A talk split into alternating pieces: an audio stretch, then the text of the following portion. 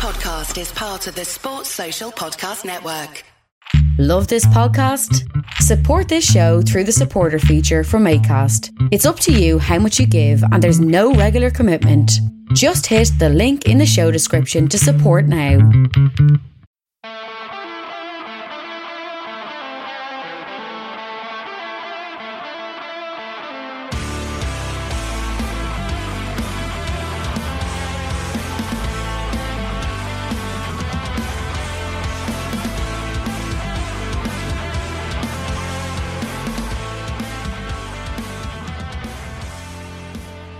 What's good, boys and girls? Welcome to the Two Footed Podcast on a somber Monday, the 14th of December. Uh, we're brought to you, as always, by EPLindex.com in association with our presenting sponsor, Liberty Shield. Liberty Shield is a VPN provider, so do check out their services at libertyshield.com. Also, check out homeofhopcroft.co.uk uh, for any household items you might want or potentially like Christmas presents you want to pick up. Uh, as I said, it is a somber Monday because news broke this morning that Gerard Houllier has passed away, uh, best known to many as the manager of Liverpool, also managed the French national team, Lyon, and Aston Villa. Gerard Houllier was uh, the man who turned Liverpool around. Gerard Houllier was the man that re-established Liverpool among the European elite, and Gerard Houllier was the man that modernised Liverpool Football Club. Not to get too in depth about him, but genuinely one of the nicest men you could ever wish to meet. A man with a real deep affection for the city of Liverpool, having spent a year there while completing his teaching degree. Uh, he returned as manager in 1998 as joint manager with Roy Evans. That didn't work very well. He took over later in the year as sole manager when Evans departed. And um, over the next five and a half years, he did great things. He won a treble in 2000, 2001, winning the FA Cup, the League Cup, and the UEFA Cup. He also added a European Super Cup and a Football League Cup while at the club. Would go to Lyon, win two league titles, and then obviously finish out his managerial career at Aston Villa. Um, I could spend an hour, and I'm going to spend an hour talking about him on Anfield Index Pro later today. But genuinely, a man that gave me great memories, a man that, like I say, modernized Liverpool Football Club is is I believe largely responsible for Liverpool still being an elite club. I think if it wasn't for him, there would be no Rafa Benitez at Liverpool. There would be no fifth Champions League. And without that, who knows where the club goes? Uh, rest easy, Ged. Thank you for everything you did. It was emotional. Right. Um, full slate of games this weekend and a full slate of games to come this week. So rather than go through each individual game in depth, I just wanted to hit on some main talking points today uh, because I don't want to spend the entire week uh, just going over games when you, you probably have seen a lot of them or you may not care about some of them. But I just want to hit the, hit the main talking point on each game. Uh, first up, Friday night, Leeds against West Ham. West Ham win the game 2 1 after Leeds go up 1 0 with a penalty that's uh, retaken after Fabianski steps off his line to save a very weak effort. But Leeds have had defensive problems this year. That's no no secret. Their biggest issue has been their inability to defend set pieces. And once again, that is shown to be the case here. Soucek and Ogbonna both score from, from set pieces. And it really has become an issue for Leeds now. It really is something that they will need to address because it's becoming too easy for teams to score on them from set pieces. Now, I know they have bought Robin Koch and Diego Llorente, but both of them are out injured right now neither of them are particularly dominant in the air, and Liam Cooper is really struggling to adapt to life in the Premier League. He has really struggled. He played in, in central defence against uh, or ne- next to Luke Ayling, who's naturally a right back, and during the flow of the game, I thought they defended quite well, but on set pieces, they always looked all at sea. Cooper completely misjudges his jump for uh, Ogbonna's goal, and Ogbonna buries it. It's a great header, but Cooper should do a lot better. Leeds need to sort this defensive issue out. If they don't, they're going to get dragged back into that relegation battle. They currently sit 14th on 14 points. They're six points clear of Fulham in 18th. That six points can be gobbled up very, very quickly. That is my concern with Leeds. For West Ham, this great run of form they've been on continues. They sit sixth, 20 points from 12 games.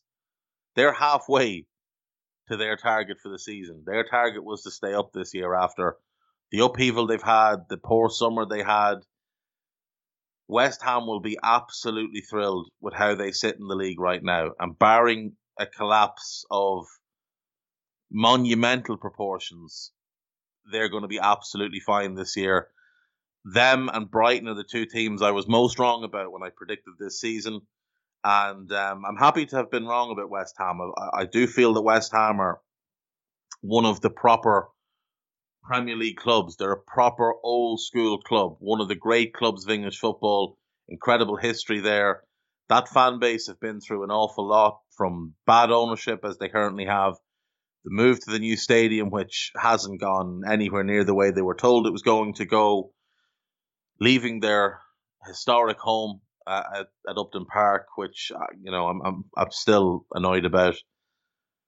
It's been a really really good start to the season for West Ham, really really good, and long may it continue. David Moyes seems to have discovered some of the old David Moyes. I said before he's a better manager than people think he is. People forget that he did a good job at Everton.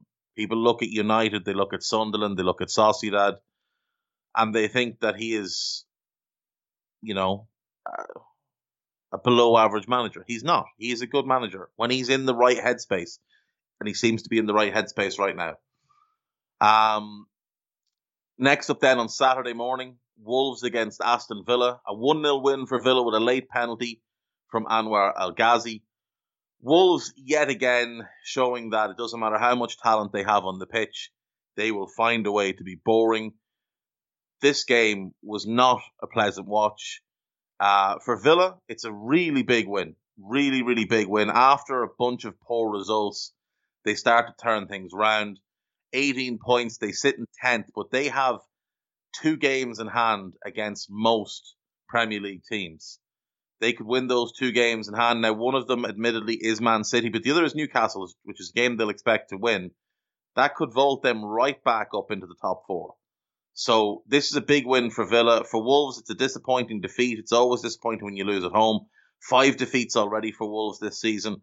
But given how tight the table is, it's an easy turnaround for them. If you look at the table from sixth to them in 13th, there's only three points separating all of those teams. So a couple of results go your way, you can you can change your season around in an instant. Um, couple of late sendings off in this game. Foolish late sendings off Douglas Luiz and João Moutinho. It's just one of those. It was one of those scrappy, bitty games where you could tell there was a lot of frustration amongst the players. I really don't know what Nuno's issue is at the moment. At the start of the season, he kept leaving Adama Traore out.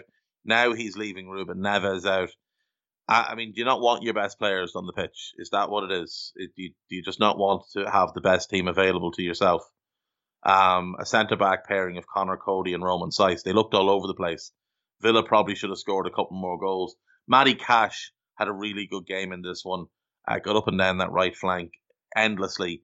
And Ezri Konsa once again proving he is one of the best young centre backs in the Premier League. Should be in the England squad. Joe Gomez is going to need a replacement in that England squad, and Ezri Konsa should absolutely be it. The game after that was Newcastle against West Brom.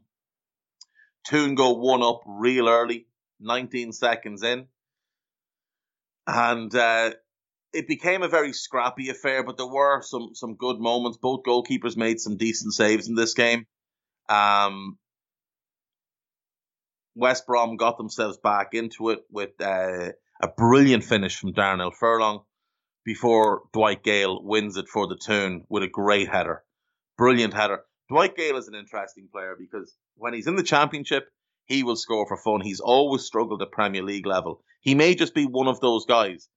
There's been a couple of them. Marcus Stewart, anyone remember him? Brilliant in the championship, always struggled in the Premier League. Dwight Gayle, I think, is one of them. Uh, I don't think he'll have much of a future at Newcastle. He'll probably leave in January. But when he can grab you a goal, he becomes an important player. Joelinton is playing really well. And finally, Newcastle are starting to use him correctly. Finally, they've realised he's not a number nine. He's best played just off a main striker. Even though he's like six two, six three, he's actually much better with his feet than he is in the air. And they're using him correctly and they're getting the results. He is playing well, created the goal for Almiron. And um, again, a big goal for Almiron to get because he's had a little bit of a tough time, obviously, since joining Newcastle. If he had consistency, I think he would probably find his way to a top six club. He's got a lot of talent. Um, Callum Wilson is, is absolutely key to that team, though. Everything seems to run through him. He is a focal point in their attack. And look, Steve Bruce is doing a decent job there. Uh, he has them currently in 12th position but with a game in hand, that game against Villa. But again, they're only three points off sixth. That's a really positive place for them to be. For West Brom, I mean, they are where they are, the 19th in the league, six points from their 12 games, um, and and starting to run the risk of of falling into a group of two with Sheffield United, where we start to write them off. Uh, I still think West Brom have a good midfield and a good attack, but that defense is never going to cut it in the Premier League. And barring some investment in the summer, or sorry, in January, they, they might as well start waving goodbye to their Premier League aspirations. Um, you know, when we looked at these games on Friday, there was a couple that stood out as potential stinkers, and one that had a bit of potential to be a stinker, but also had the potential to be really exciting was the Manchester Derby. Uh, it turned out to be an absolute stinker. By far the worst game of the weekend. Unwatchable. Absolutely unwatchable dreck. Um, not a whole lot to talk about in the game, really. Both teams look scared. Both teams look more interested in not losing. I can understand it from Ollie. That's kind of what Ollie does in big games in the Premier League. Is he sets his team out to bore us all to tears. But from Pep, I mean, City were so disappointing in this game. So disappointing. I, I really, I don't know what it is that City are lacking. But when John Stones becomes your main playmaker in a game, uh, you, are going wrong somewhere. City's lack of balance is, is massively, massively important. No left back means that the width comes from the fullbacks, and Cancelo always wants to go infield. They play inverted wingers now. It's not working for them very well. Mahrez didn't have a particularly good game. Sterling didn't have a particularly good game. But the lack of width on the left hand side in particular is is really striking. And I've said this before, when you think back to when City were great, when City ruled the Premier League, 4 3 3, De Bruyne, Fernandinho, David Silva, Sterling, Aguero, Sane. Would morph into a 4 4 2 with De Bruyne shifting to the right, Sane shifting wide left, and they would stretch the field vertically and horizontally. And it was easy to know what they were going to do, and it was impossible to stop. Everybody knew what they were going to do, but it was impossible to stop. And then you get those fullbacks launching forward all, all day. I look at that City team. They went 4 2 3 1 at the weekend to give De Bruyne that number 10 role. Might as well not have bothered. Might as well not have bothered. Playing two holding midfielders, very unlike Pep. Very unlike Pep. I know he's often gone with Fernandinho and Gundogan or Rodri and Gundogan, but Gundogan's not really a holding midfielder. He's more of a deep playmaker. This was two out and out holding midfielders, um, and it just didn't work for them. City have quite a lot that they need to get themselves back to the level they were at a few years ago. Kyle Walker has undoubtedly regressed. He's no longer much of an attacking force. He has improved defensively largely because he stays in defensive positions more. Still has decent recovery pace. Um, you look at but but I would say long term you will want to replace him. You will want to find someone better. Now maybe that's João Cancelo. Maybe you just switch him to right back where he belongs. You put up with the fact that defensively he's not really bothered. But they definitely need a left back. I do like the normal starting pair at centre back of Dias and Laporte. I think both of them are excellent. I really like Rodri. I think the system needs to change ever so slightly to get the best of him. Ederson, I think, is overrated, but he, you know, he's a good shot stopper. He's good at his feet. He just needs to work on his decision making. Um, De Bruyne needs to play on the right of that midfield three. We know that that's where he belongs. That le- the left of that midfield three, Bernardo Silva or Phil Foden really need to step up. They really need to step up because that position is just sitting there begging for someone to take it. That David Silva role is begging for someone to take it. If one of them can do it, it'll save City a hundred million because that's that's the level of player you're going to have to get to replace David Silva. But Bernardo and Phil Foden have the talent to do it. And up front, Sterling needs to be back on the right hand side. Playing on the left doesn't suit him at all. It's not nearly as effective, not nearly as good. Uh, the number nine position, obviously, it's Aguero until it's not. Uh, this season it hasn't been because he's been injured, but that is that is Sergio's role and as long as he's there, he will be the number nine. Um, he may not wear number nine, but he is the number nine. They need to find that left winger. They need to find that Leroy Sané replacement. This was a bizarre game where both teams only made one substitution. Now, in part, that was likely because the players didn't run a whole lot. Um, United were very defensive minded in this game. Um, they didn't offer a whole lot of anything. They had a you know some pot shots, some long range efforts, but nothing that you were going to be worried about if you're if you're Man City. And you know the same goes the other way. Uh, neither keeper really called into doing anything that would be out of the ordinary for them. Just a, a, a poor game all round. A lot of fouls, a lot of bittiness, a lot of broken play. But both of these sides need a lot of work. For United, I mean, we know what they need. I mean, Alex Telles solves the problem at left back, but they still need a right side centre back. They still need one in midfield, and they could probably do with you know one more in attack, maybe not a starter, but just a, a different type of attacker. And they need to get rid of Paul Pogba. Why Paul Pogba was on the pitch for this game, I have no idea. It shows how far United have fallen that he is starting this game after what happened with Raiola. And not just that, but after how poor he has been. Like he has been dreadful this season and last season and the season before. I I don't know why he's in the team. Maybe the season before was the season. He, he's had one good year at United.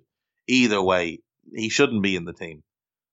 Ollie is Ollie doesn't have the the fortitude to leave him out though.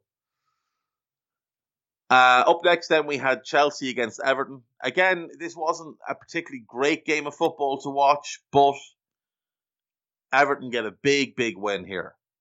Uh, Chelsea dominated possession, but Everton had the better chances.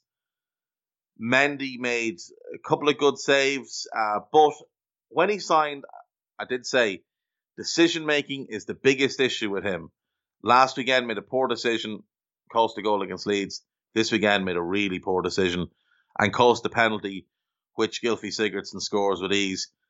I thought Everton should have had a second penalty. Chilwell fouled Calvert Lewin. There's just no way around that. It is a penalty. I think 2 0 would have flattered Everton a little bit, but it is what it is. Uh, big, big win, like I say, for Everton. It gets them back on track. Uh, they're now seventh, three points off fourth, though. So, despite Guy laughing at me on Friday and me laughing at myself, they are still in that mix for that that fourth Champions League spot. Um, for Chelsea, they drop out of the top four. They're now fifth, two points ahead of Everton. But I said Friday, Chelsea are flat track bullies, and I believe I am correct. Let's look at their season. They beat Brighton, who are in the bottom half. They lose to Liverpool, who are in the top half. They draw with West Brom. They beat Crystal Palace, who were bottom half. They draw with Southampton, who are top half. They draw with United, who are top half. They beat Burnley, who are bottom half, Sheffield United, who are nailed to the bottom of the league, Newcastle, who are bottom half, draw with Spurs, beat Leeds, who are bottom half, and then lose to Everton, who are top half. They're yet to beat a top half team. And they've had an easy schedule. They've played four top half teams. Five. They've played five top half teams. But they've played seven bottom half teams. And in those games against top half teams, their only goals are the three against Southampton. No goals against Chelsea, no goals against Spurs, no goals against United, no goals against Liverpool. Three goals from five games against the top half, all in one game, all arguably against a team that they would expect to beat. I mean, I think Southampton are probably the biggest surprise of this season for everybody, uh, currently sitting fourth. Chelsea are flat track bullies. Chelsea struggle against top half teams. They're away to Wolves next. Wolves are 11th. But Wolves are a top half team quality wise. But that will be interesting to see whether or not they can end that inability to beat top half caliber teams. They have West Ham after that, who are a top half team. But again, maybe they're a bottom half team by the end of the season. So it, it's going to be fascinating to watch them against those teams that are challenging for European places, Champions League places, etc. Wolves, West Ham, Arsenal, Villa, then City, then Leicester. The next five, six games for Chelsea are going to be massively telling as to what they are as a team. We need to see a lot more adventure from them. We need to see more of a tactical plan because right now they have been relying on individual talent to win them games, not a tactical plan. Uh, Kai Havertz continues to struggle. That's a concern. Frank doesn't seem to know how to use him. As I've said in the summer, I don't think he was ever part of the plan for Chelsea. I think that was one where they took advantage of a situation where he wanted out of Leverkusen. Nobody else was in a position to buy him at the time, given the finances involved and they took a gamble. And thus far, it hasn't really worked. I still maintain massive, massive hope in him. I wonder if he could transition into that number nine role, um, where I think they're best this season with Giroud. And maybe Havertz could play that role as kind of a false nine with Werner on one side and maybe Pulisic on the other. Get pace and goal scoring either side of him. That might work. I do think that midfield three of, of Kovacic, Kante, and Mount is probably their best midfield three, but there's no real balance in it. They're all guys that want to go and press, and it does leave them a little bit open to the counter. I wonder if they could get a real holding midfielder in there and then rotate the three of those, Kovacic, Kante, and Mount, among the other two positions. That might work best for them. Um, all things considered, Everton deserve their win. And uh, for Chelsea, need to figure out how to play against those top half teams, how to get those results, or you're not going to get top four. Um, into Sunday, no surprise, Southampton wiped the floor with Sheffield United. Aaron Ramsdale really, really is struggling this season. Um, United are, are struggling this season. I mean, the one point from 12 games, one point from 36 available, one of the worst starts we've ever seen in the Premier League. Um, it's It's actually sorry, it is the worst start we've ever seen in the Premier League. It's not one of the worst starts. It is the worst start we've ever seen in the Premier League. One point from twelve games. It's unacceptable. It really is unacceptable. When you look at historically in the Premier League at where they they rank, um, I mean, there's always a Sunderland entry. No matter what you're talking about with, with bad runs of form, there's always a Sunderland entry. Now, their worst run of form, which is the worst run of form in Premier League history, was in 2002, I think, one point from 19 games. Now, they have a ways to go to get there, but they're on the way. But one record they are facing up on, Uh, QPR started the season with 16 games without a win in uh, 12 13 or 13 14, one of those seasons. They did draw uh, seven of those, though. So they took seven points from those 16 games. Sheffield United have United at home, Brighton away, Everton at home, Burn, and then Palace away. There's no obvious win there. There's no no easy game there. The two home games, United and Everton, two top half teams. And then, I mean, Brighton away won't, won't be easy at all. Burnley away will be horrible, and Palace away will be horrible. So, QPR may, might lose that record soon. That's what I'm going to say. That they might lose that record soon. Um, it really is turning into the nightmare season. It has become. No, it's not turning in. It, it is the nightmare season for Sheffield United, and it's unfortunate because they were so good last year. They were so much fun. The over reliance on championship level players who just don't make the grade at Premier League level has hit them. The failure to just give the big money striker that you bought, Rhian Brewster, give him a run of games. I don't understand why Chris Wilder hasn't just gone, you know what, paid 25 million from in the team you go, son, and stay there. If you don't score for five games, you're going to play the sixth. You've got to, you've got to try something. Something's got to change for Sheffield United, it has to change really soon. Otherwise, they're not going to win another game before the turn of the year. And I mean, it's already looking very, very difficult. They're eight points from Burnley, who are 17th and Burnley have a game in hand. Now that game in hand is against United, so it won't be easy. But they're eight points already from safety. That is going to be really, really difficult for them to to make up. Southampton, really good performance. Really, really good performance. Uh, great to see Danny Ings obviously back playing. Che Adams gets himself another goal. He's been in good form this year. The second goal, I mean, I, I have no idea what Ramsdale is doing, but Armstrong shot. He, he, if he blew at it, it probably would have stayed out.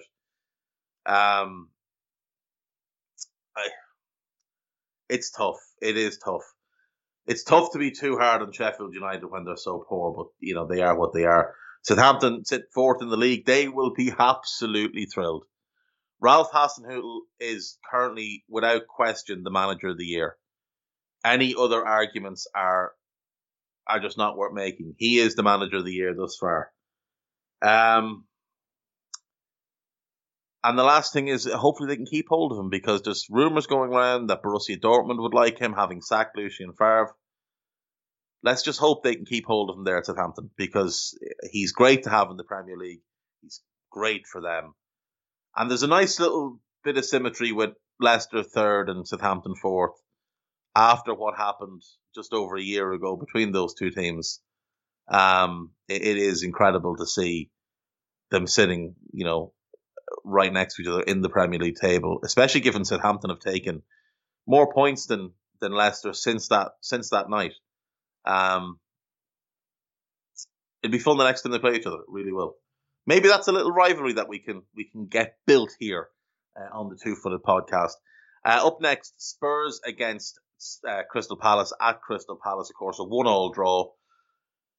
This game was again had some unwatchable moments, but uh, Vincente uh, Vincente Guaita, I, I would like somebody to explain to me what happened. I don't know how he made some of the saves he made. Given the goal he conceded, I've no idea how he made the saves he made. He made two good saves before the goal, and about four great saves after the goal that he had no business getting anywhere close to. This the save from Eric Dier is just insane. The save from Kane's header was insane. I just I don't know how you do that and then allow the goal that you allowed, uh, which literally a hit and hope effort from Kane that went straight down the middle, um, along the ground. I I don't know how he let it in. I really don't. Um, the same thing at the other end, though. I mean, the the Spurs goal or the Palace goal was a mess. Jeffrey Schlupp um, taking advantage of a lapse in the Spurs defence. Hugo Lloris made some decent saves in this game as well, but didn't cover himself in glory for that goal. Uh, it's a it's a disappointing result for Spurs. Obviously, dropping points. That's a game they would have targeted to win, but they remain top of the league, twenty five points from their uh, twelve games. Palace sit in eleventh, and Palace will be really happy. Palace will be really really happy for the Hodgie to have a positive goal difference, twelve games into the season. This has to be a this has to be a first. I, I, I must actually do do some research, or if somebody else would like to do that research for me um, it, it's just it's very unusual for the Hodgie to have a positive goal difference, but uh, they they have one and they're you know they play some good football. Uh, Eze and and Zaha again combining for some nice nice attacks. Benteke looking more like the Benteke we expect, the guy that scored six goals in three years, aimlessly wandering offside and then God knows what he was doing anytime he got the ball. Um, but you know, again, Spurs will be disappointed not to have gotten the win. Another team that will be disappointed is Liverpool. Liverpool travelled to Fulham, and uh, the hosts outplayed them, outfought them, and really should have been 3 0 up before Liverpool even realised the game had kicked off. Uh, Fulham end up getting a one-all draw. Very unfortunate for Fulham. They they deserved more. Liverpool did not deserve anything from that game. They were they were diabolical, absolutely diabolical. Uh, senior players like Jordan Henderson, Gini Wijnaldum, and Bobby Firmino would need to have a long look in the mirror after their performances. Garth Crooks needs to have a really long look in the mirror, having put Jordan Henderson in his team of the week. I don't think he bothers watching football anymore. He said Liverpool would have lost the game if Henderson hadn't played. Henderson was literally their worst player. Literally their worst player. And it's this propaganda and fawning over him. I got pushback last week when I said he was the most overhyped player ever uh, in the Premier League at the moment. Last week he put in a seven out of ten against Wolves and had articles and podcasts dedicated to him. This week he puts in a three three out of ten, and you've got idiots like Garth Crooks putting him in a team of the week. Farcical stuff. Shocking performance from Henderson. A shocking performance from Liverpool. And Fulham very, very unfortunate. Fulham deserved the win there. Zambo Anguissa had a great game. Ademola Lookman had a great game. There was lucky to escape a red card for a pretty bad tackle on Neco Williams. But Fulham can be very, very pleased with their performance. We'll get to their league position in a moment, but that back four, that back five as it is, is functioning well. It is functioning well.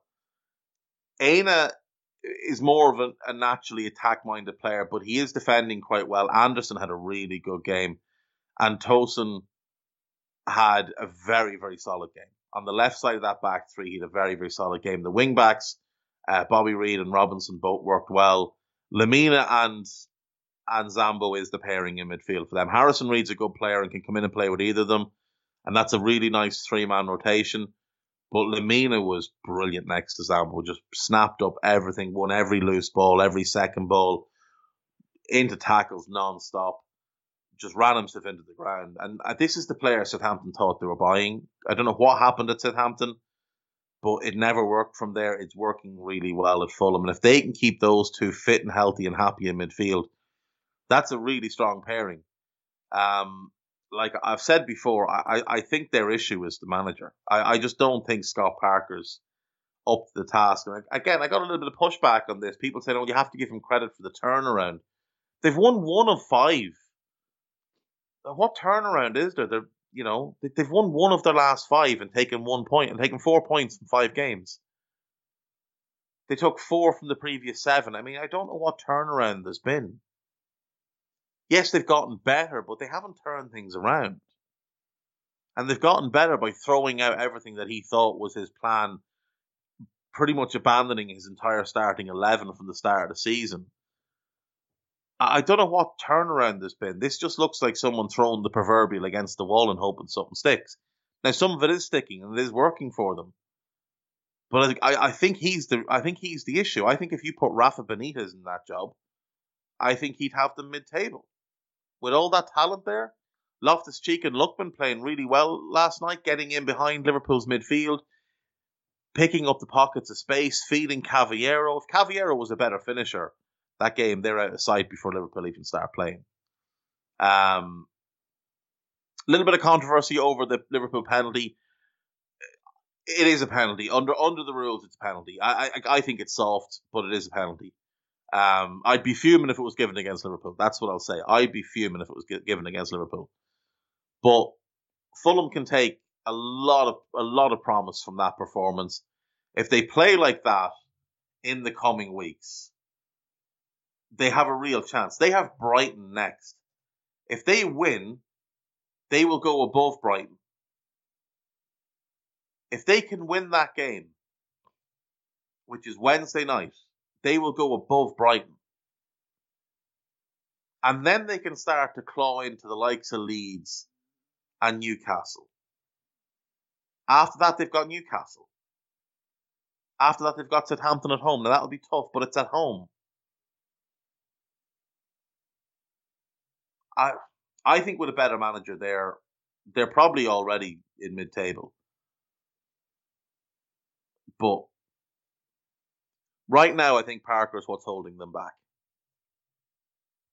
Um, their bad luck, bad day was compounded by Burnley going to Arsenal and, and winning 1 0, which meant that despite their really good performance, Fulham actually dropped from 17th to 18th in the league. They've just had no luck at all this season. Penalty shenanigans against Sheffield United, penalty shenanigans against um, West Ham, penalty shenanigans against Everton, and, and now this dropping a place in the league despite one of your best performances of the season.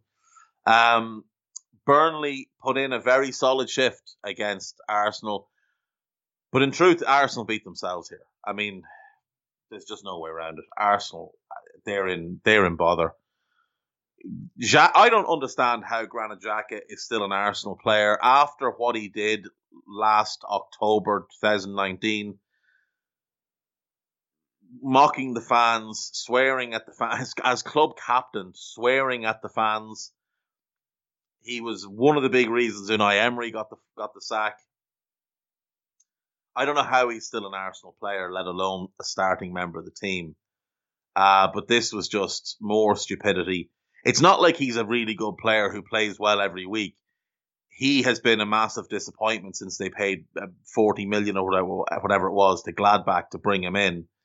He's been poor slash bang average for the majority of his time there. The odd decent performance, but I mean, red cards galore over his time at the club uh, yellow cards by the bucket load. And again, just such stupid behavior. Such stupid behavior. You can't put your hand on someone else's throat in the middle of a game and expect to get away with it. Arsenal lucky not to have a second player sent off. Mohamed Elneny should have been sent off late in uh, later on in the game for uh, slapping out or pushing out and, and catching James Tarkowski in the face and then falling on the ground as if he'd been struck himself. Shameful behaviour. I don't know why he got away with a yellow card. That should have been a red. Pierre Emerick Aubameyang finally finds the back of the net. Unfortunately for him, he finds the wrong net and he puts it into his own goal and gives Burnley a 1 0 win. It, it's an enormous win for Burnley. It is a massive, massive win for Burnley. It jumps them out of the bottom three. They're now only a point behind Brighton. And Burnley will be really confident that they're going to stay up. They've got Sean Dyche, who's the best manager in that bottom five. In fact, other than Bielsa, I would say he's the best manager in the bottom half. I mean, you can argue Nuno if you want. I'll, I'll accept that. That's no problem. But he, Sean Dyche, is one of the best managers in the league, whether people like it or not. Um, Burnley, eh, like I said, huge, huge win, and it's it's what they needed. It's what they've badly needed. We know they're going to struggle to score goals because they're Burnley, and they've been struggling to stop goals this season as well. But they managed to keep a clean sheet here and get away with the win, so they'll be thrilled. For Arsenal, though, I mean, you really have to question what's going on top to bottom at the club. I mean, they've got a bad ownership situation where the Kroenkes just don't care. Uh, do do the people in charge of running the day to day football operations have the experience and the know how to run the day to day football operations of one of the biggest clubs in, in Europe? I'm not sure. We haven't seen any suggestion that they have. Edu certainly out of his depth as a director of football. uh, solely reliant on contacts with agents, which just isn't a good way to operate. Um, Arteta, I mean, I, I really do think he has a good idea, a good plan, a clear vision for Arsenal. But there's a couple of issues. Number one, he's completely unproven. He'd never managed a game in his life before he took over at Arsenal. And he was immediately hyped up as he was going to be this, you know, this next Pep. And there were all these stories about, you know, post-it notes and his obsession with football and all this garbage that just really, really was fluff and bluff, fluff and bluster. he obviously former Arsenal player, so he had that. The fans were on board with it. He'd sold them a vision. They chased him a couple of times, and they get him in. And then there's all this pressure and all this hype. There's always going to be pressure. It's Arsenal Football Club. It's the Arsenal. Again, one of the biggest clubs in Europe. One of the three biggest jobs in England, along with United and Liverpool. And it's just, it's all going to hell. It really is. Now, like I say, we don't know that he's got the proper support from above. He certainly doesn't have it from the ownership.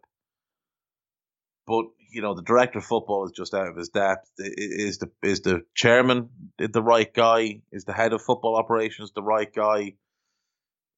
None of it looks pretty. On the field, it's a mess. Defensively, they look ropey at, at best. Um, midfield is a mess. Even with Thomas Partey when he plays, the rest of it just isn't functioning. There's no progression of the ball. There's no aggression in the team, bar Elneny, whose aggression tends to come out the wrong way, as, with Xhaka. They look aimless in attack. They're passive. They don't create anything. There's no patterns of play. They don't really have a way to get Aubameyang into the game.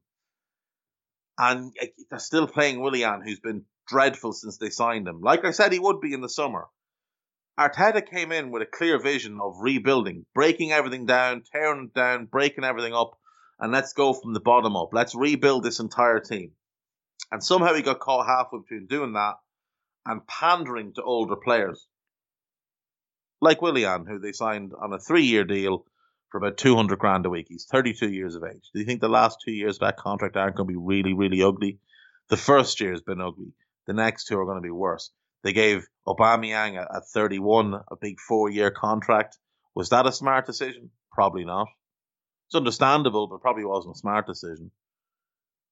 You're still playing David Luiz, still playing Xhaka. These guys that have been dreadful. You know, Mustafi's still in the mix.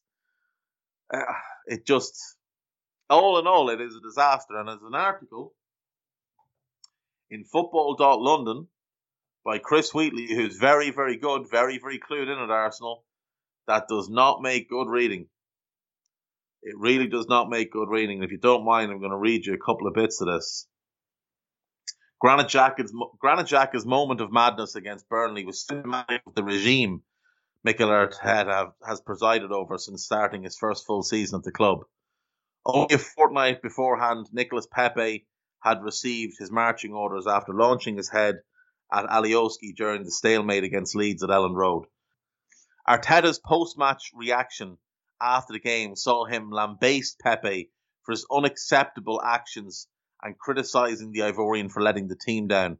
It's a rarity that you'll see a manager criticise a senior player in such blunt fashion, but Arteta had no issue doing so, and Football.London understands that some members of the first team squad were unhappy about the way he called them out on TV.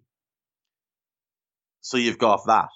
Then you've got there is talk that many of the players have mentally clocked out, including Xhaka, who was already not happy at the club after being used in a variety of different roles since Arteta took over. Well, first of all, you're Granit Xhaka. You should be happy to be used in any role that, that Arteta decides. You, you should have no claim to any position in that team. Football.London also understands that Arteta's relationship with David Luiz has soured over the past few months with neither the manager nor player speaking to each other. And yet that guy is a regular in the team. Now he's out at the moment with the head injury from the Wolves game, but how's he been playing if he's not, he's not manager and player aren't speaking to each other. Why is the player playing when the player is not very good? It it's incredible. Here's another bit. Added to the omission of Mesut Ozil and Sokratis from the Premier League and Europa League squads, the fallout effect of leaving two influ- influential figures in the dressing room has been felt. Mikel or Mesut Ozil went on Twitter last night and mocked Arsenal. Do you need help? then you've got the William Saliba issue. On Instagram recently, Saliba responded to a comment or a, a picture by uh, Matteo Guendouzi, who's out on loan at Hertha Berlin, and Nicolas Pepe responded, and then he turned around and said, uh, Saliba said, uh, "I'm supporting the brother who is in jail, just like I was, uh, just like I am." Basically, you know, Guendouzi had that big falling out with Arteta, and Saliba is clearly taking that side. Saliba, we haven't seen yet for Arsenal. Uh, here's another bit. Many have questioned why 28 million man William Saliba hasn't been used in the first team this season and when speaking to a source inside the club, Football.London was told the Frenchman was an Emery signing in reference to Arteta's predecessor. What difference does that make? I really don't understand what difference that makes. You're playing David Luiz. We know he's not good enough. You're playing Rob Holding. We know he's not good enough. You're playing Mustafi. We know he's not good enough. William Saliba is hugely talented. Arsenal beat out a bunch of clubs to get him. But Arteta's not going to play him because he was an Emery signing. I mean, this is nonsense of the highest the highest order. It's bad enough he sent Lucas Torreira on loan while keeping a bunch of garbage midfielders who aren't fit to waste Torreira's boots. But now he won't play Saliba because he's an Emery signing. As I said, I, I had high hopes for Arteta. This article I read last night really, really has given me pause for thought. It's no surprise either to see leaks emanating from the club. Football.London was told that several agents of first team players briefed the media of the fight between Dani Ceballos and David Luiz. It is understood that Arteta told his squad in an internal meeting he will destroy whoever is behind the leaks. And of course, that information leaked out. Yeah, I mean, you couldn't make it up. You really couldn't make it up. Arsenal have now lost four league games at home in a row for the first time since 1959. They sit 15th in the league.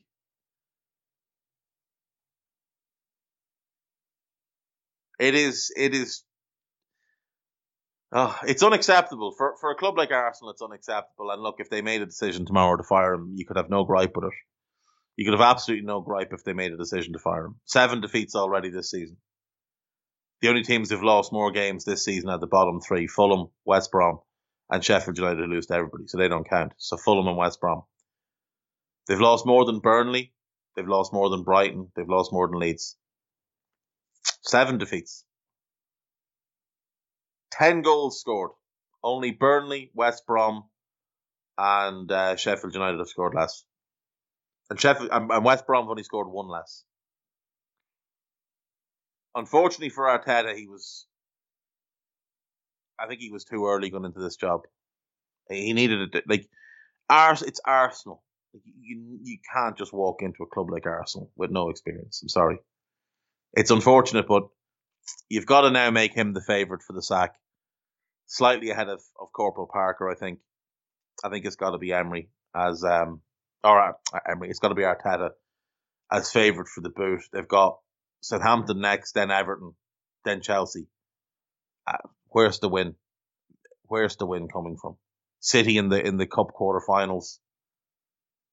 You know, I I don't think he sees out the end of the year. I really don't. It's hard to find the win. It's hard to find two wins. Very hard to find three wins. You know, you look through fixtures. It's hard to see them finding a way out of the bottom half this season. Maybe it's a little bit knee jerk after after last night, but I mean, it is what it is. The other game then last night was um, Leicester against Brighton, and Leicester put Brighton to the sword. Uh, absolutely demolished them in the first half. James Justin running amok down the right wing. Any club in need of a really good right back, throw your money at them at, at, at Leicester for him. He's going to be the, the the the backup when Pereira comes back, and he's too good to be a backup. He's really really good. Liverpool should have signed him. When I told them to sign him a couple of years ago for seven million, uh, instead he'll probably cost close to twenty five. But he is very very good. James Maddison back in form. A couple of good goals. That second goal he scored, absolute worldy left footed curler from the edge of the box. He's obviously heard that the rumblings that people are saying Jack Grealish is a better player than him and decided to put those right. Another goal for Jamie Vardy, who just continues to score. I think I read Jamie Vardy scored 100 and is it 170 goals or something since he turned 27 years of age. Uh, let me just check this now real quick. Jamie Vardy. This is good radio. Uh, Jamie Vardy in the Premier League no, sorry, it's 113. 113 goals in the Premier League. What a career. What a mad career. And he keeps getting better as well. I mean, he's going to turn 34 in January, and the man keeps getting better. But Leicester are hugely reliant on him. Hugely, hugely reliant. If anything goes wrong there, they are going to be in bother. Um, 113 Premier League goals, all after the age of 27.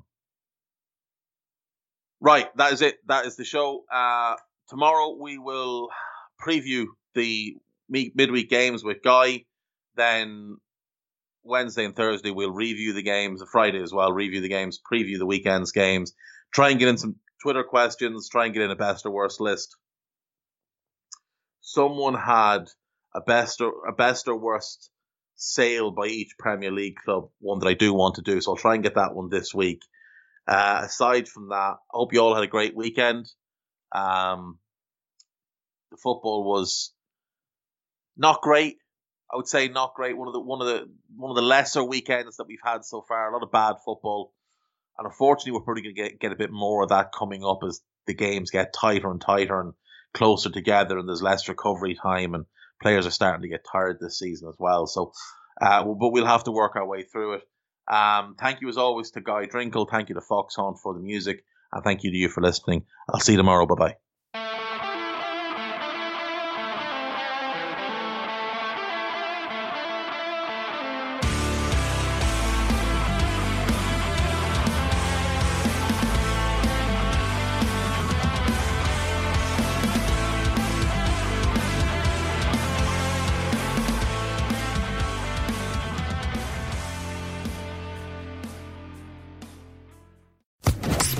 Podcast Network.